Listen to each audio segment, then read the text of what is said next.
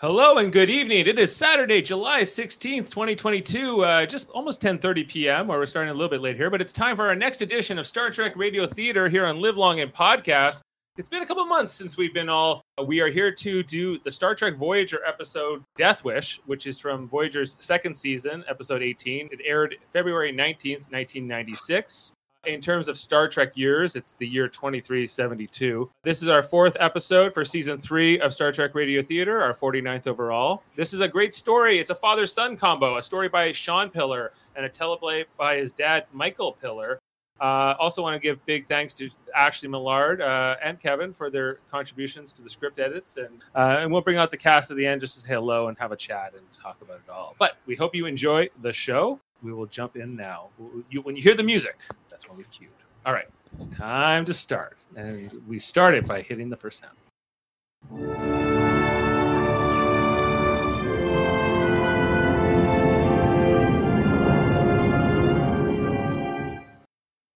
We focus on the bridge. A comet is crossing the view screen. Chakotay turns and begins to walk over to Janeway. Its trajectory is erratic, and our sensors aren't detecting any stellar or planetary gravitational fields that could account for its motion. Then you're saying it isn't a comet? And yet it looks, feels, and tastes just like a comet. Well, there's a slight chance that there are magnetodynamic forces acting on the comet that are too subtle for our sensors to detect. Or it might be something we've never encountered before. B'Elanna, go down to transporter room 2. Let's beam aboard a sample for examination. Aye, Captain? Harry, see if you can lock on to a core fragment. For once, I'm having no trouble penetrating the crust, Captain. We focus on the transporter room. Torres enters. Janeway to Torres. We're ready when you are, Lieutenant. Setting up a Class 3 containment field, Captain. Field in place. Commence transport. Energizing.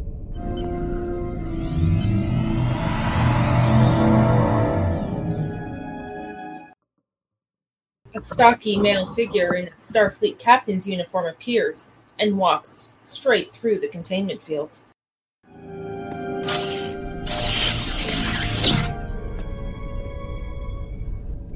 Hello, my name is Q, and I'm not stocky.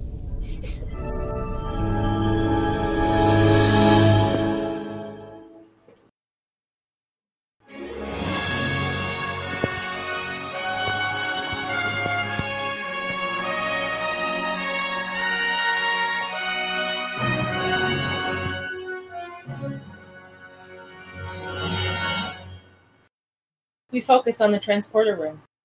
Torres is staring at the man claiming to be Q. But this is not the obnoxious and interfering Q that we know and love. Who is this impostor? This con artist? This fraud? Torres to Captain Janeway. You'd better get down here, Captain. Problem, Lieutenant? Yes, ma'am. That transport from the Comet? It brought a man aboard. He says his name is Q? Red alert! I'll be right down. Oh, please don't bother, Captain. Let me take you to lunch instead. The man claiming to be Q gestures and vanishes. We focus on the mess hall. The two appear and everyone seems surprised. Several crew members get up from their tables and everyone is watching with apprehension. The man starts shaking Janeway's hand. What a pleasure it is to meet you. Oh, a- am I doing this right? It's been so long since I've had the opportunity to greet anyone. Janeway looks angry. He gestures to the closest table. Oh, here, take a seat. Allow me to make the setting more appropriate.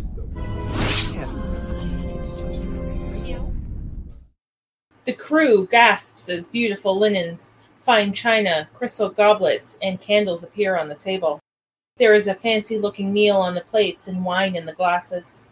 Janeway is unimpressed. My name is Kathryn Janeway, captain of the Federation. The Federation Starship Voyager. Yes, yes, I, I know all that. Look! Welsh rabbit like your grandfather used to make. Neelix talks to Kes, trying to process what is going on. Rabbit? She never told me she likes rabbits. What is rabbit anyway? Is this some kind of new chef she's interviewing? Please, eat! It's the least I can do to express my appreciation. Appreciation for what? For letting me out of my captivity. You were being held against your will inside the comet? In a manner of speaking. And you, all of you, you're mortals, aren't you? Who was holding you prisoner? He ignores the captain's questions and turns to Kes. And you only live for nine years. That's right. Oh, how I envy you. What is that? Because the one thing I want more than any other is to die. Look, like I don't know what you want here, but I know who you are. Every captain in Starfleet has been briefed about your appearances on the Enterprise, and I warn you. My, my, my appearances? Oh, you've mistaken me for. Oh well, no matter. I really must get on with my business before the others realize I'm here. when someone asks you about me, and they will, would you tell them I said, you know, I've had 300 years to think of the appropriate last words. I wanted something more memorable, you know, quotable. Would you tell them I said, I die not for myself, but for you? I know. I know. Enig- Enigmatic, provocative. They'll understand. Well, goodbye to you all. Many thanks. Here's the end of me. He raises his hand. And in a flash, all the men disappear. Oh, dear. That's not right. Torres to Janeway. All the men have disappeared. I'm aware of it, Lieutenant. Report to the bridge. Janeway out. Bring them back. Now. He raises his hand again, but nothing happens. Oh, oh, of course, of course. I'm a little out of practice. He tries again. Once, twice, nothing. Well, that's that, I'm afraid. They're gone. Gone? Where? Just gone. Oh, I apologize for the inconvenience. Hmm. He raises his hand again, and he and Janeway disappear. We focus on the bridge. The two reappear. Well, good luck to you all. I really have to be going now. Return my crew! I. I'm not sure how. Humans. Humans. Who would have more recent experience with humans? Another man in a Starfleet captain's uniform appears. This is the Q we know from the Enterprise. But wait, two Qs on the bridge? This could get confusing. Let's refer to the unfamiliar Q as Quinn. what have you done now, Q?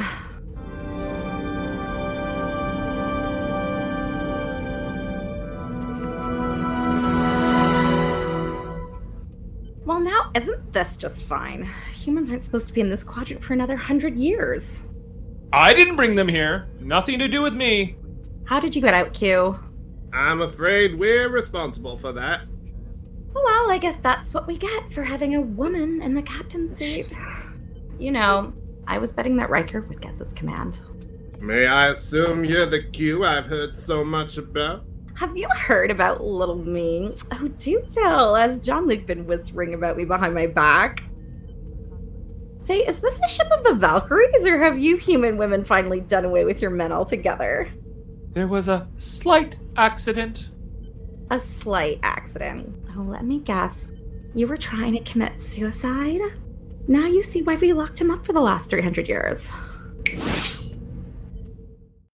Q snaps his fingers and the men reappear. They all look confused and out of sorts. Chakotay turns and begins to walk over to Janeway. Q is absolutely fascinated by him. Facial art. Ooh, how very wilderness of you. Captain? All right, Q, we should be going. I'm not leaving. Captain Janeway, I demand asylum. This is a joke. No, it isn't. I am officially asking you, Captain, to grant me asylum and give me protection from my enemies, which is him. You would ask these puny humans to protect you from me? Fat chance, as if. Quinn raises his hand and makes Q disappear. What did you do to him? Nothing. He's still there in the 24th century. I just took the rest of us to an old hiding place of mine. The ship shart. The ship does not shart. Hold on. the ship starts shaking.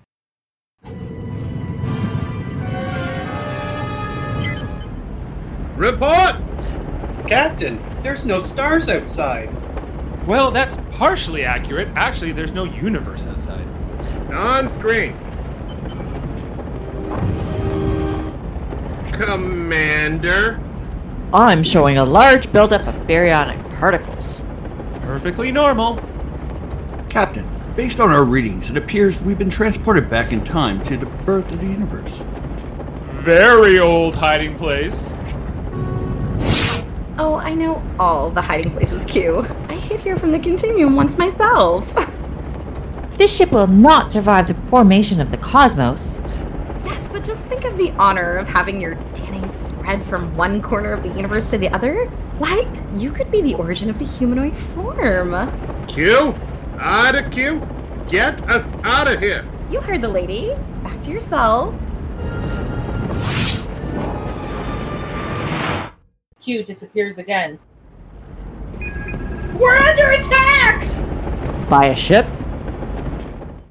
Don't be stupid, Chakotay. What other ships would be at the birth of the universe? Bye! Bye, I'm not sure what they are! Captain, I don't believe this, but according to my readings, we're being attacked by protons. We've been reduced to subatomic proportions. He'll never find us here. Mr. Tuvok, see if you can release a positive ion charge to repel them. Ready or not, here I am. Q vanishes again. The shaking stops. Oh, what now? I'm, I'm tracking! We seem to be tethered to some sort of large plant? What's it, computer? I need a wider angle. They're an ornament on a Christmas tree.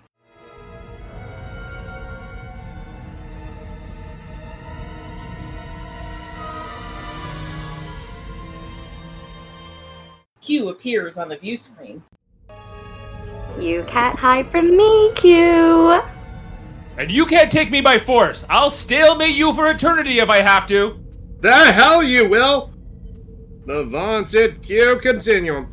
Self anointed guardians of the universe. How dare you come aboard this ship and endanger this crew with your personal tug of war? Did anyone ever tell you you're angry when you're beautiful? Oh my god! We're back where we started from, Captain! It doesn't matter. I'm not going into that cell. How would you like to spend eternity as a Gorokian midwife toad? Oh, just try it. Stop! You want asylum? Fine. We'll have a hearing. A hearing. You would have me put his future in your delicate little hands? Oh, so touchably soft. What is your secret, dear? When the captain of a Starfleet vessel receives an official request for asylum, there is a clear procedure to follow. I suggest to end your deadlock and uh, to save my ship that we follow it to the letter. Well, this could go on for a millennium or two, I suppose. All right, I accept on behalf of the Continuum on one condition. If you rule in our favor, Q agrees to return to his confinement. I have a condition of my own. If you rule in my favor, then the continuum must grant me mortality. Why? So you can kill yourself? Exactly. Accepted. Well, this is going to make for an amusing diversion. Will you send him to prison for eternity or will you assist in his suicide plan? That's a toughie. But that's why they made you captain, isn't it? To handle the real tough ones. My, my. Now we've got to find out whether the pants really fit.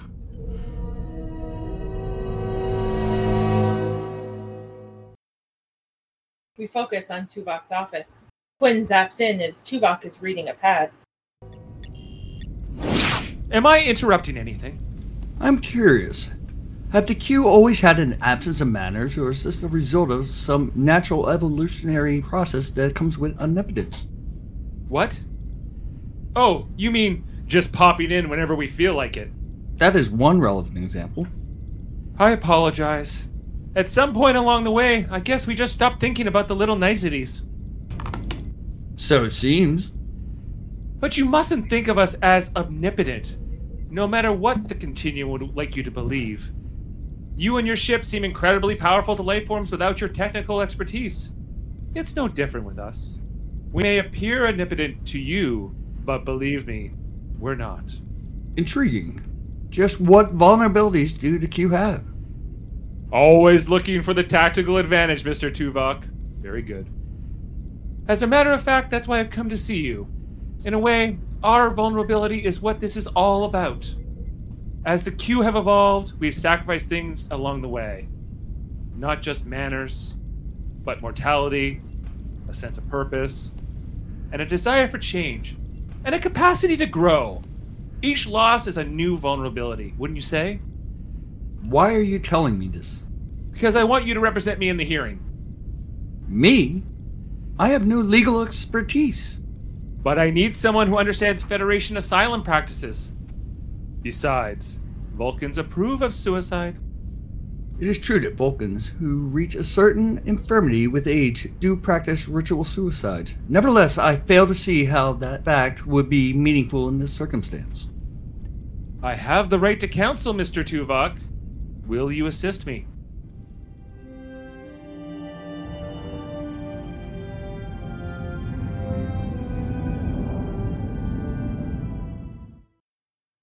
We focus on the hearing room. Tuvok is sitting at a table with Quinn. Q is at a table by himself.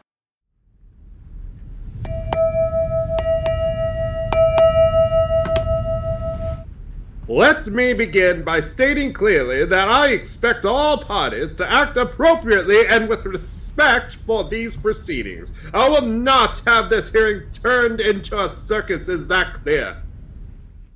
Quinn nods. Q has not been paying attention. Ah, Is that clear? Q! Madam Captain, we are dealing here with an issue of the greatest importance to the Q Continuum. I assure you, we take this matter very seriously. Thank you.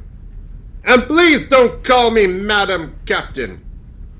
Since you've made it clear that your asylum would lead to suicide, you place me in a difficult position. I understand, Captain. May I ask you why you want to commit suicide? As difficult as it is for you to imagine, for me, immortality is impossible to endure any longer. In the continuum, an individual has an obligation to be responsible to the path his life will follow. His life will follow. Emphasize life. I never yielded that obligation to the continuum. If the path I choose leads to death, what right do they have to interfere? He's putting his selfish wishes above the welfare of everyone else. And if I don't agree with the majority, I'm to be locked up for eternity. You would not be confined if you were not intent on harming yourself. With your permission, Captain, I would like to call an expert on the continuum to discuss the implications of the decision to be made. Proceed! I call myself to the stand. A second version of Q appears. Ta-da! Thank you for coming. It's a rare honor to have someone of your reputation and accomplishment with us today. Oh my god, thank you. Tell me, what would be the impact of a Q suicide? Oh, it would be an interruption to the continuum. It would change the very nature of Q. Can you be more specific? No, because we're not even sure what the end result would be. His suicide could have all sorts of unknown consequences to the continuum. Precisely. It would force the Q to deal with the unknown for the first time since the new era began. They're afraid of me because they're afraid of the unknown. How would you characterize his remarks? No Q has ever tried to commit suicide. Immortality is one of the defining qualities of being a Q. By every measure of the continuum, his remarks would have to be considered as mentally unbalanced. Mentally unbalanced. And no civilized people in the universe, including the primitive Federation societies, would condone the suicide of a mentally unbalanced person. Tell me, Q, can you offer any other evidence of mental instability on the part of my client? Ah, what more do I need? He wants to kill himself. In fact, until this issue arose, he was known in the Continuum as one of your great philosophers. Is that not true? Not anymore, it isn't. So, your entire basis for judging him mentally unbalanced is his wish to commit suicide. I submit that is a faulty premise. In many cultures, suicide is acceptable and in and of itself cannot be used as evidence of mental illness. I tend to agree with Mr. Tuvok. Vulcans, right? Oh my god. Is it not true that on occasion the Continuum has executed Qs for certain crimes? On rare occasions, yes. Didn't their deaths create an interruption to the Continuum? Their crimes created the interruption. Their deaths ended it. I know where you're going with this, Lieutenant. Do you? And it's not going to work. Our society, like any other, must control its disruptive elements. An execution may be undesirable, I grant you that, but on some rare occasions it is necessary and warranted. And the decision to proceed is only made after great deliberation by the entire continuum. You cannot imagine the chaos that would be created if individuals like Q here could choose between life and death. This is a matter of social order versus anarchy. And you find nothing contradictory in a society that outlaws suicide but practices capital punishment. No. Any other questions, Lieutenant? Just one thing. Isn't it true that you yourself were once accused of being mentally unstable by the continuum? Were you not disciplined for inappropriate behavior? Objection! I'll allow the question. My record has been expunged. I will take that as a yes. Thank you. That is all. You're excused. The second Q vanishes. If I may beg the court's indulgence, I have other witnesses to call. So what end? Your Captain Honor, I am here to argue for the majesty of life. What it means to us to be alive. A Q's life takes him to all corners of the universe. This Q's life has touched and affected many, many others, including some on your own homeworld. With your permission, I would like to call some of those people whose lives have been changed by this Q. You want to bring people here from Earth. I promise it won't impact the timeline, and no one will remember ever having been here after I send them back. This is most unusual. Do you have any objection, Mr. Tuvok? I am as curious as you are, Captain. Very well. Proceed. Q snaps his fingers and three men appear. A hippie, a man in a full bottomed wig, and a bearded Starfleet commander we all know quite well. Q. What the hell is going on? My apologies, Commander. To you all, my name is Captain Janeway. Captain Kathryn Janeway. USS Voyager. Ole. That's correct, Commander. You're aboard Voyager. We're lost in the Delta Quadrant And as much as I wish you could tell them that when you get home, your memories will be wiped before you get back. God, if you let me live through this, I'll promise I'll clean up my act. I swear. I demand an explanation! Why are you dressed like this, young man? Man, have you looked in the mirror lately? Allow me to try to explain, Mr. Ginsberg, uh, Maury Ginsberg. Sir Isaac Newton. Commander William Riker. Nice to meet you. Consider for a moment that it might be possible to travel forward in time, say to the 24th century, onto a starship 75,000 light years from Earth. Nothing but blank looks from Ginsberg and Newton. Commander Riker is amused. You're having a very strange dream, and in this dream, you're seeing this man whom you've all met before. Yes, I have seen that man before. You were sitting under the tree that day. The day the apple fell on your head? Yes, that's right. Quite a day, wasn't it? As a matter of fact, this man jostled the tree when he got up to leave. Just before the apple fell. Yes. And a new era in human science was born. Wait a minute. W- were you the guy in the Jeep? The guy in the Jeep who picked you up after your own vehicle broke down that summer afternoon. Isn't that right? Oh man, he was a lifesaver. My van died, and then they dragged it off the road because of all the traffic. It was backed up for miles. You were on your way to a job, weren't you? Yeah, I was supposed to be on the follow-up spot on the Tower 3. I never would have made it in time it were for him.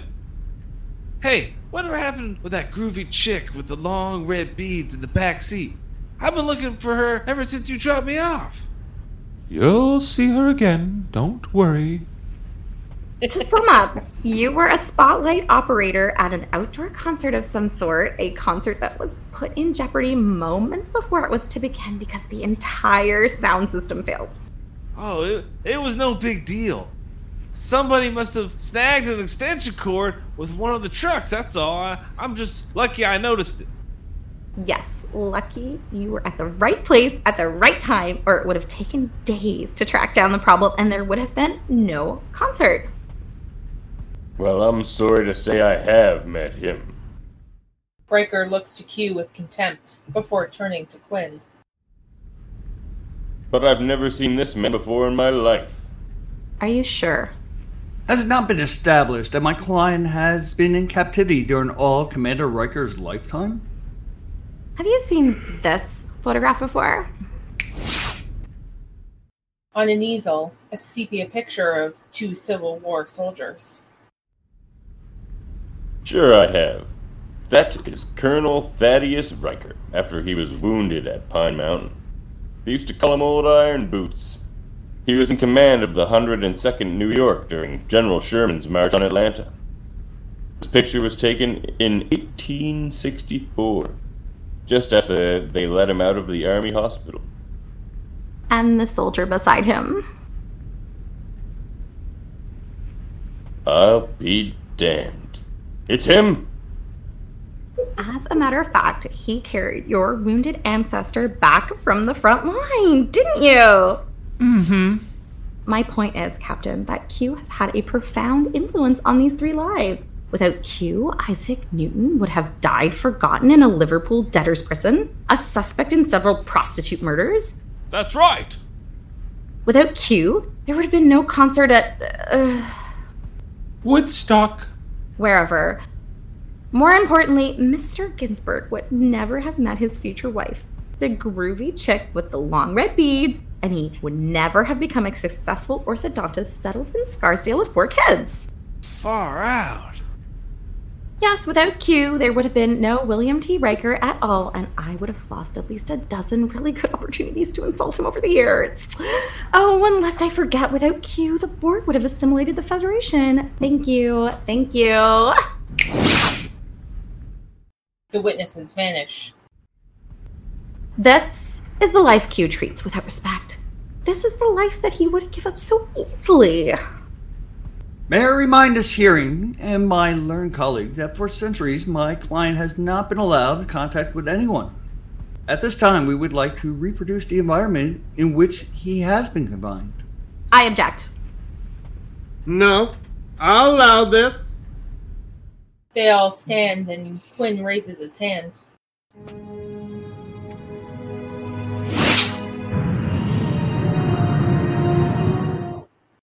We focus on the inside of the comet. It is very cramped. These are the conditions my client would be forced to live in for eternity if you deny asylum, Captain. We just want to give him time to reconsider his position. I will never change my mind. This is your own doing. You could live a perfectly normal life if you were simply willing to live a perfectly normal life. I've seen enough. Please return us to the hearing room. We focus on the hearing room. I would submit that the quality of life that my client will have to endure should be considered in this proceeding. I don't like those conditions any more than you do, Mr. Tuvok, and I wouldn't want to spend another day there if I were you, Q. But I'm here to rule on the request for asylum, not to judge the penal system of the Q continuum. And he does have a point. You were confined to prevent you from doing harm to yourself.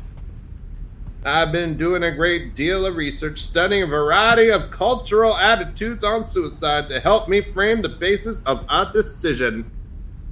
Mr. Tuvok, are you familiar with the double effect principle on assisted suicide that dates back to the Boolean Middle Ages? I believe it relates to the relief of suffering, does it not, Captain?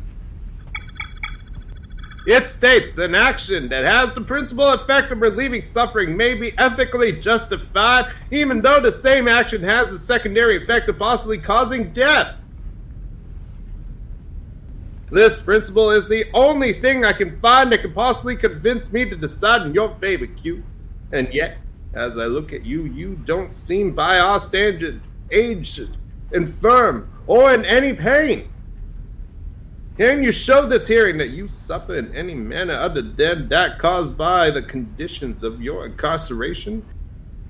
Any suffering that would justify decision to grant you asylum?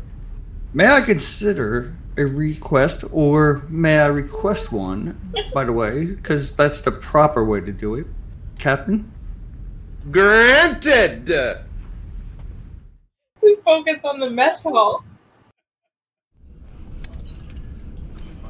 We're going to lose, aren't we? I would say we have not yet convinced Captain Janeway of the validity of our argument. You're doing a fine job, Mr. Tuvok. It's nice to know someone believes in me. I am representing your position to the best of my ability. It is most definitely not my own. I see no persuasive evidence that a life like yours should be wasted simply because you are disgruntled. Frankly, I see no logic to your position. You.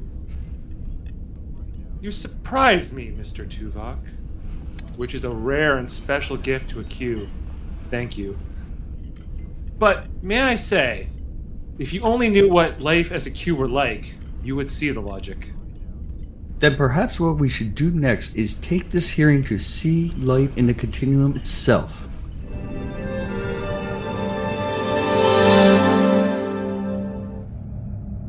Captain's log supplemental. I'm determined to find a better alternative to suicide or endless prison, so I've summoned the Advocate Q to make him a proposal. We focus on the ready room. Yes, what is it, Captain? Come to the next session of the hearing and announce that the Continuum is ready to reintegrate Q into your society. Uh, You won't condemn him to that cell for eternity. And you will rule in our favor? I would consider it a very meaningful gesture by the Continuum. How would you know if I intended to keep my word? Based on my research, you have been many things. A rude, interfering, inconsiderate, sadistic You've made your point. pest. And oh, yes, you introduced us to the Borg. Thank you very much but one thing you have never been is a liar. I think you've uncovered my one redeeming virtue. Am I blushing? I wish I could help you, Kathy. I just can't. We're dealing here with the most dangerous man in the continuum. Now, I didn't tell you this, but one of his self destructive stunts created a misunderstanding which ignited the Hundred Year War between the Romulans and the Vulcans. No. This man goes back into his confinement. But I would like to make it easier for you. The Continuum is prepared to do you a little favor if we approve of your ruling. Look out the window.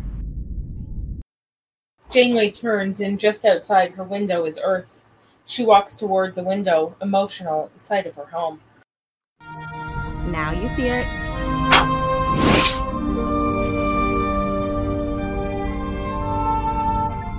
Now you don't. Where the Earth just stood is now endless, empty space. We focus on the hearing room. We are preparing to illustrate the nature of Q's suffering, Captain. But in order to do so, we must show this hearing what life is like in the continuum. And how do you intend to do that? By going to the continuum itself. Is this possible? No, it's a ridiculous idea. You would never understand. My client has the right to ask for an inspection of the living conditions that led to his suffering, Captain. I would agree with that. I suppose you have some crazy idea how to pull this off. Yes. Quinn whispers in Q's ear. Only if Fine, fine. we've agreed on a format for this little sojourn, but I still believe it's ill advised. I'll be the judge of that whenever you're ready. They both raise their hands and look at each other. No, please. Quinn does the honors. We focus on a desert road. This is the Q Continuum, a road in the desert. I told you so. This is a manifestation of the continuum that we hope falls within your level of comprehension. This way.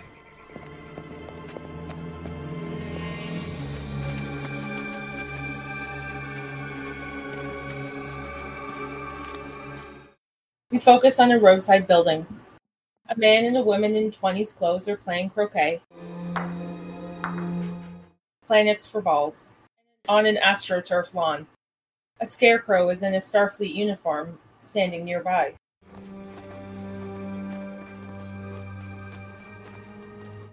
The sign over the door says never closes, and the clock below it has no hands. A man puffing on a pipe is reading a book called The Old, while a young woman reads a magazine called The New. Someone plays the Continuum Galaxy pinball machine. The away team walks past a panting bloodhound. Good afternoon.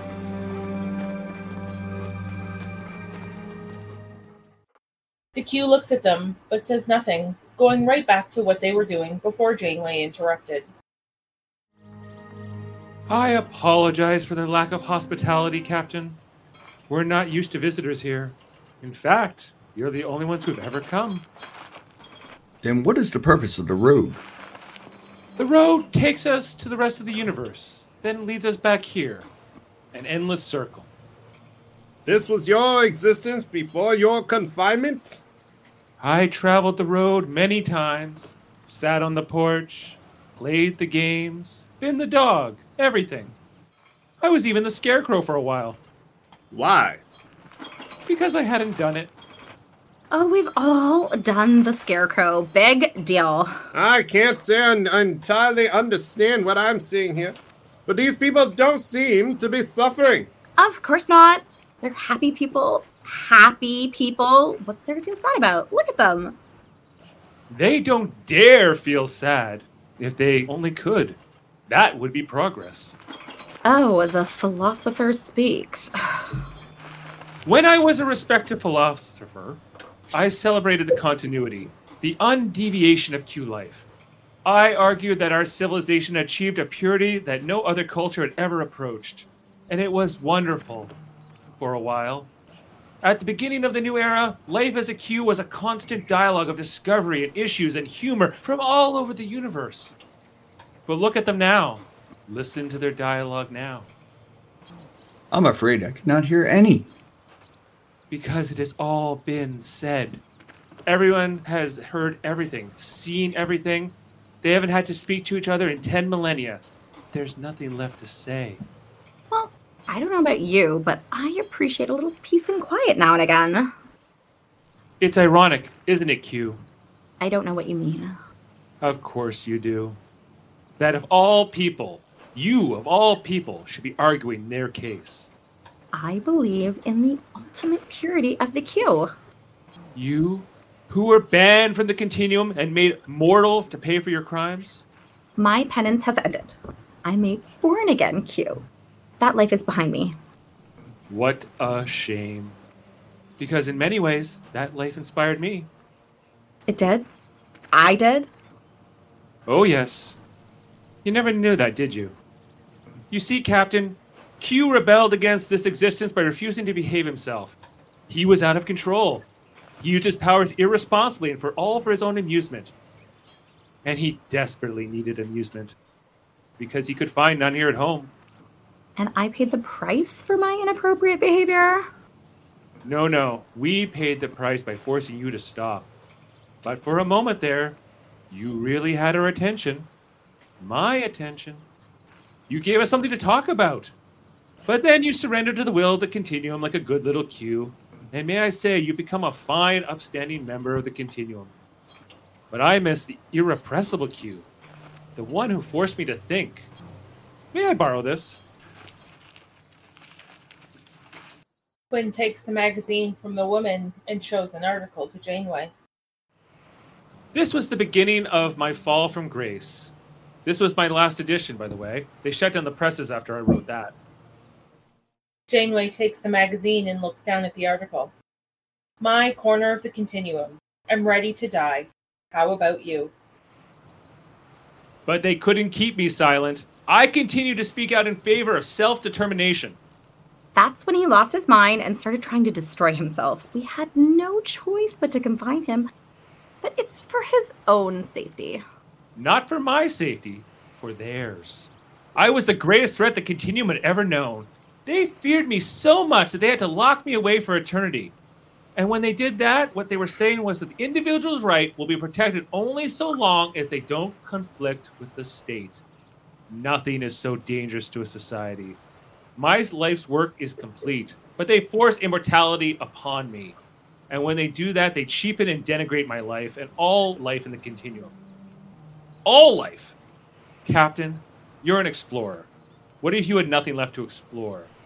Would you want to live forever under those circumstances? You want me to prove to you that I suffer in terms of something you can equate with pain or disease? Look at us. When life has become futile, meaningless, unendurable, it must be allowed to end. Can't you see, Captain? For us, the disease is immortality.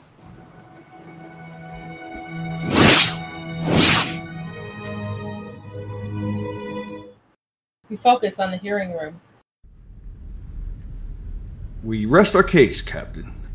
Very well. I'll make my ruling in the morning. We'll be in recess until then.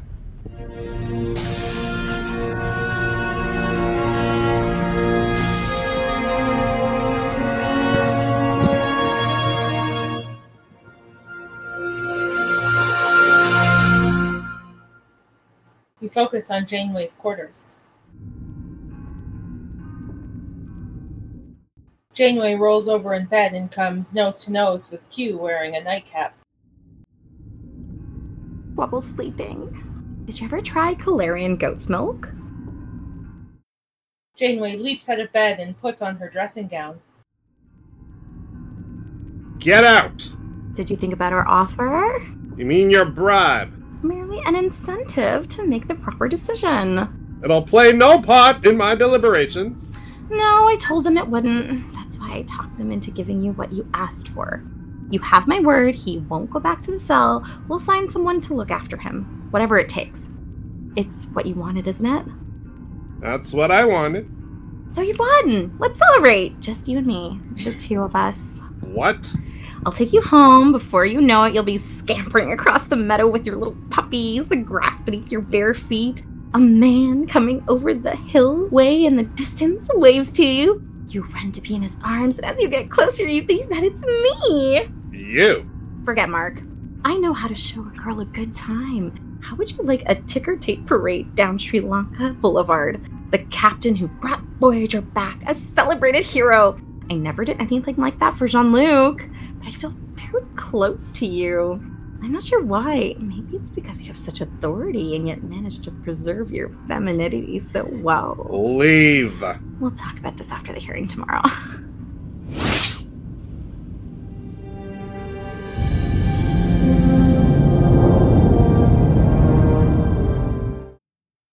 We focus on the hearing room.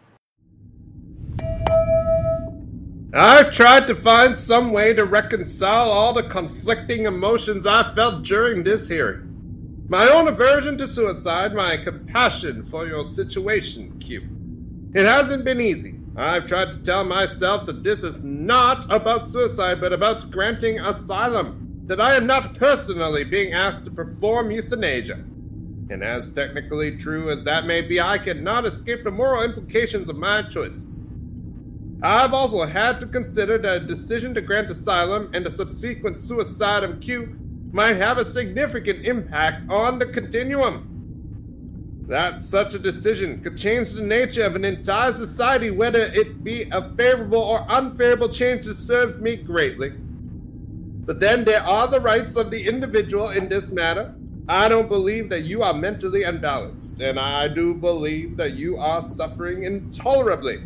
Under these conditions, I find it impossible to support immortality forced on an individual by the state. The unforeseen disruption that may occur in the continuum is not enough, in my opinion, to justify an additional suffering by this individual. So I hereby grant you asylum. I see you in your chambers, Captain. You've been in my chambers enough for one visit, sir. A sidebar, Your Honor.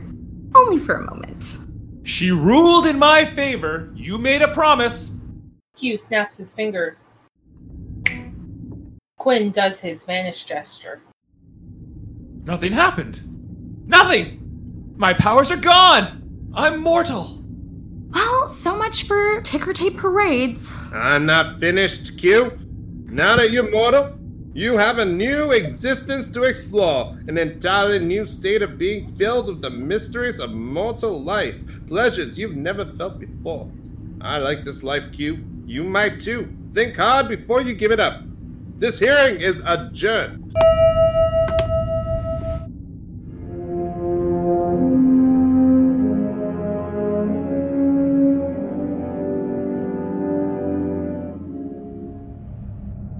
Captain's log, stardate 49301.2.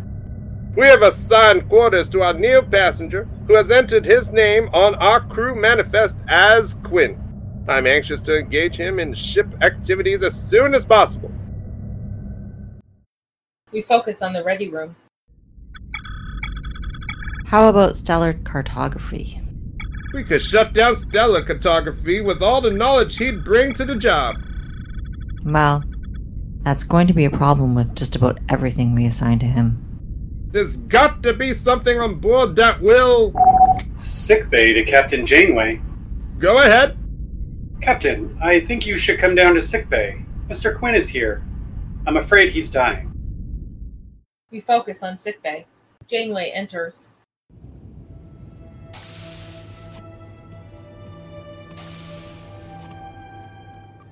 There's nothing you can do.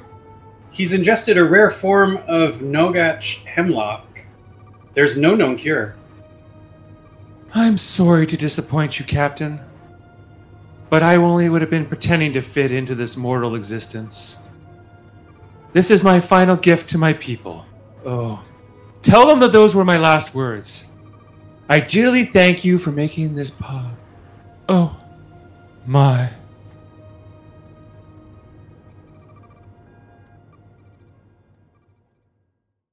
Quinn dies. Doctor, do you generally keep samples of fatal poisons in storage? No. The replicators will not produce them either. So how did he get his hands on Nogatch Hemlock? I got it for him. You assisted his suicide? Illogical, Tuvok? I don't think so. By demanding to end his life, he taught me a little something about my own. He was right when he said the continuum scared me back in line. I didn't have his courage or his convictions. He called me irrepressible. This was a man who was truly irrepressible. I only hope I make a worthy student. I imagine the Continuum won't be very happy with you, Q. I certainly hope not. Au revoir, Madam Captain. We will meet again. Mwah. Ew.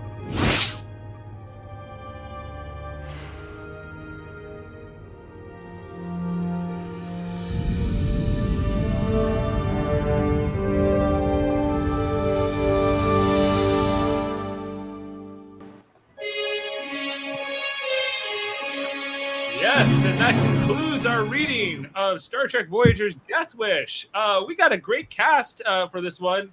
I'm Dave. Uh, this is my wife Jane. She was playing a no- bunch of roles, including Commander Chakotay and Lieutenant Torres and uh, Kes. Well, Ca- uh, Chicken Kes, I believe. Uh, no, there, there was no chicken. No, no chicken. Okay. Okay. Um, we also had uh, two of our Nobody big here buys lead ro- chickens. roles tonight. We had uh, Michael Chan in the role of Captain Kathryn Janeway, as well, and we had Jessica Chan in the role of Q, uh, Q uh, Prime, or uh, well, not the non-Quinn variety, as I was playing. Uh, great job to both of you. Uh, excellent, excellent. Good job, Uh, guys. A lot of dialogue, a lot of speeches between us three, especially, and, and, and of course Tuvok. Who was played by Tom Mott Tyrell, who's pl- playing Tuvok in this one? Uh, was he was you were my Matlock in this one? You had to represent in this courtroom drama. We had uh, as our narrator, we had Ashley Millard, also as Tom Paris. Uh, we also had Kevin Millard in the role of uh, Harry Kim and uh, the Doctor, and you were one of Neelix. you were Neelix. Neelix, yeah. Worried about- I like when it was Neelix. yeah, you were about to be replaced by a rabbit uh, as the chef. Uh, I don't know.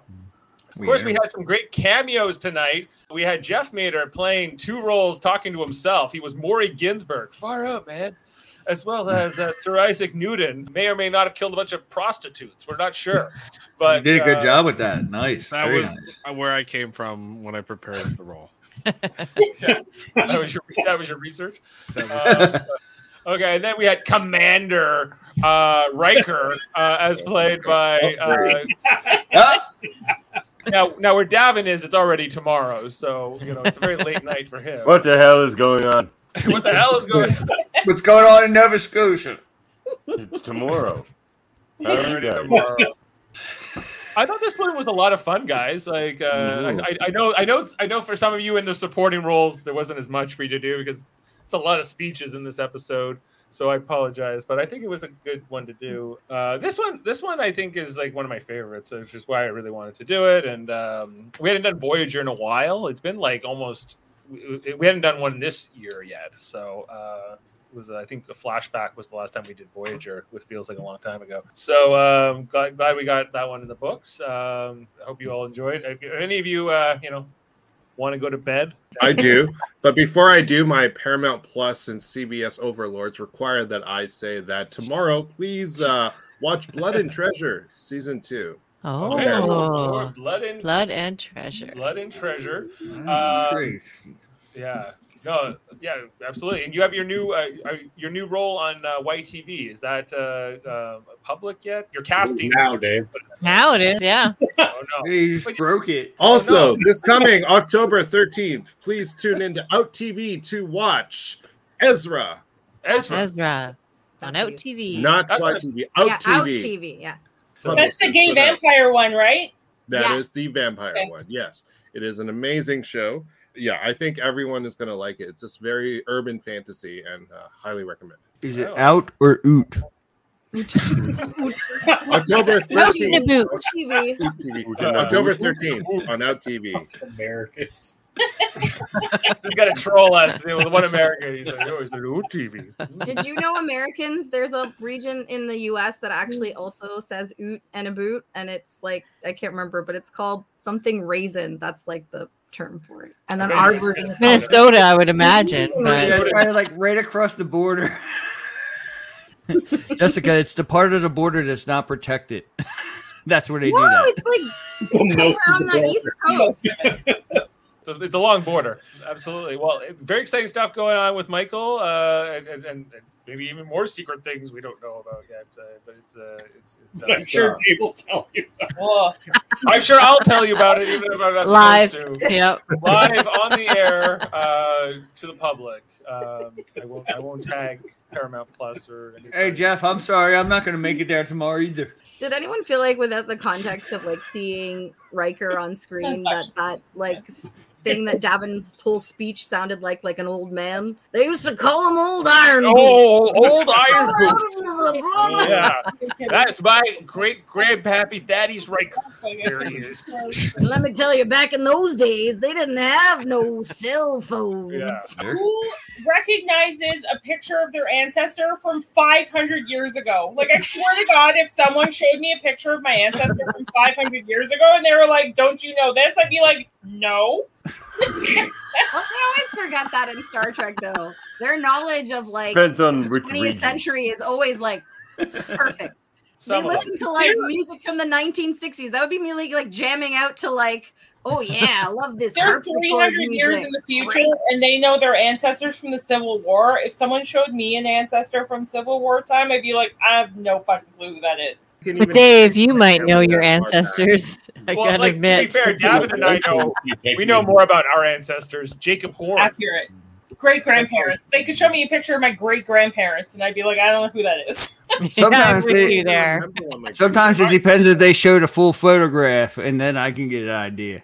Wait, he Your also had like a perfect knowledge of the Civil War too. Not just knew who he was. He was like, "Let me tell you about the Civil War." Let Well, he about did name old his kid after that guy. Yeah, this is when he got out of the hospital. He had a very detailed like accounts of where he went and when. I don't know. Maybe the Riker mm-hmm. family is just really lo- ancestry.com. Yeah, they pa- they pass down the stories from generation to generation. That's right. perhaps So they, they know their stuff. Flashcards when they're two. Okay, now who is this? Sure, This is sure, old sure Iron you Boot. do. Yeah. Well, remember, this Uh, is, he, he he grew up in Alaska, so he is American, and the Civil War is still pretty recent. That's that's true. Yeah, they care about that shit. Listen, I hope that, you know, you know, 10, 20 generations of Chans later, they'll look back and be like, that one on the old thing called Internet Movie Database. That's our great, great, great, great, great, great, great, Grandpappy. great. You don't What do you guys think of my death scene there, where I was like, "Oh, thank you for telling them for the possibility of that." Now she's like, "And he's dead. You're dead. He's I dead." love it. I believe That is- it. I called that the is- Dead, police. He's dead, Jim. You- Did you guys ever watch that movie called Real Genius with Val Kilmer? Uh, It has no. a line in it. It's like my favorite. He's like, it Oh. reminds me of the immortal words of Socrates. He said, "I drank what?" Those should have been his last words. I drank what? I drank what? That was that was what I, I thought. I thought it was just some nice fruit. Uh, anyway, that was the end of Quinn. This has been our reading, our live reading of Star Trek uh, Radio Theater Death Wish. We'll have the edited version out sooner than later, hopefully, and uh, we are going to come back with another one very soon. Um, Jeff Mater's got a wedding coming up, so we got to get uh, you know we got some big events, uh, family coming our, our way. Um, Hey, congratulations. Thanks. You know, if it hadn't been for Quinn showing up to get me there on time, I just don't know if it ever would have come together. yeah, Mhm. Ruby chick with the long red Mm. beads. Yeah, that's who you're getting married to. Uh, you're gonna settle down with four kids in Scarsdale, Jeff, and become a successful orthodontist. So it's uh, Far out. thank you all. Great job to the entire cast. Really loved this one. Uh, I know it's late, especially for you, Davin. So uh, really appreciate it. You should check out our friends' podcast, including uh, Davin's podcast, Computers of Track. Also, X Men, the animated series X Rated, uh, every Tuesday with Andre. Uh, you guys are doing the Phoenix Saga now, right? Yeah, we're doing the Phoenix Saga now, and we have an interview with the voice of Rogue on Tuesday. That's going to be fun. Lenore's That's on. really cool. Awesome. Yeah. Rogue was the best on that show. Rogue's Yeah. basically everybody's favorite. I'm going to ask her why she's everybody's favorite. Because she's the did so best. Yeah. like Former member of Big Canadian bro. Parliament, too. I like. sh- I so. I so. Um, uh, uh, sugar Michael, tits. Michael and Jessica, you guys got the Hellbound podcast with Alex Blackburn every Wednesday. How's that going? Uh, it's, it's going well. It's going really, really well. Uh, I haven't been on as often lately, so we, we've been like just broadcasting interviews and stuff. that Alex does, uh, due to my my, my shoot schedule. But uh, there'll there'll hopefully be more of me soon. All right. Well, that's that's great. Um, check out the Hellbound podcast with Alex Blackburn and sometimes Michael. Uh, Tell 'em all about Sam Jerka, Dave, and Sam Jerka. Uh, he's got Let's Talk About Fighting Games, a video game podcast where they talk about fighting games. Check that out on Spotify, where we feature audio podcast. Plus, here on Live Long and Podcast, we do Monday nights Star Trek Enterprise rewatch.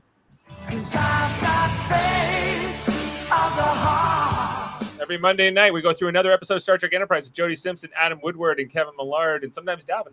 We it's supposed to be a good always one. say, we've been told it gets better. So We keep getting told it. that it's better. Mm, sometimes I show up and yell at them for not liking the show. Yeah, he's like, why don't you like this more?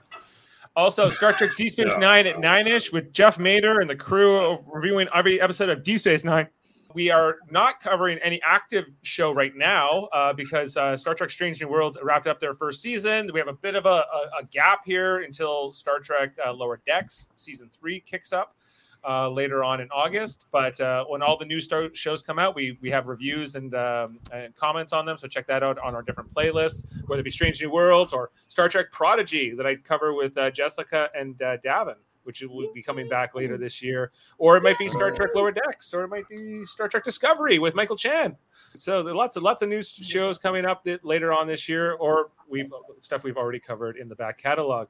Uh, Super Mater Brothers podcasting every uh, Sunday, Wednesday, and Thursday. Talk about Big Brother 24 right now, and uh, we talked about Survivor season 42. We talked about uh, Big Brother Canada 10 recently. Other different shows over on Super Mater Brothers podcasting, and Trivial Debates, our monthly show. We argue about movies, TV, sports, and more in like a game show format. We got Jody Simpson set to host the next edition with Jeff Mader, Max Duda, and Chris Murphy competing. Check this one out. I think this is going to be a good one, guys. Uh, Jeff, you know what the questions are yet? Nope. Okay. Well, this this is a. I guess this is next Sunday, right? Yeah, this is a week tomorrow. So uh, get check that out. Uh, 10 a.m. Eastern. If you pause and zoom on uh, New Kids in the uh, New Kids in the Hall, you know, episode two, I think you can see part of Michael's left nut. I saw more than that when I saw Kids in the yeah. Hall. What? You guys just aren't zooming. I in need far some of enough. that Hokage hemlock right now. Yeah, check out Kids in the Hall episode two. The glory hole. doing an investigation. You gotta Glory look. What's the timestamp on it, Give us, give us a timestamp, Mott. It's I don't know, but did somebody say nice ass? Enhance. Enhance. We have now all seen Michael's junk. Yeah, because on Kids in the Hall, you were credited as construction worker slash bathhouse guy or Nut something. guy. Sauna oh, man. Yes. Sauna man. They, I was they like, what- cut a scene where he was supposed to like it was supposed to like look and it was a normal construction site and then he looks again and then it's the gay sauna. So that with the Oh, same with the got it. construction dudes now in the game. Yeah, but they cut out the construction part, and you were just They gay just sauna. saw- man. I mean, I was The last glory tools. hole. I was really good at those tools, but I mean, uh, it's just too raunchy, you know. It's unfortunate Yeah. it's the last glory hole because I remember the CDC and like Health Canada were all for them for COVID. They were saying those were a great Oh, way. yeah. Oh yeah. Glory holes. Huh. They I, I can they see may that. not be sanitary, but you're not going to get COVID. But- you're going to get 12 other diseases. I mean, but, but then we Good watched this documentary about the last glory hole, and we know why Health Canada was recommending oh, glory holes. On that note, I, I I think there's nothing left to say, guys. Like, uh, Uh, we should sign off for We've tonight. Glory. We've done it. We've done everything. We've seen it all. now. Like the Q continuum. Yeah. We've said everything we possibly can. All right. And in, in honor of Commander Riker, I think we'll go out on a, on a Riker Man. clip here. All right. We'll see. What the next hell is time. going on? What I need, I can't get from Dr. Crusher. Oh, that's not it. Give me Oh the my the God. pressure off. He's- Thank you, Roger.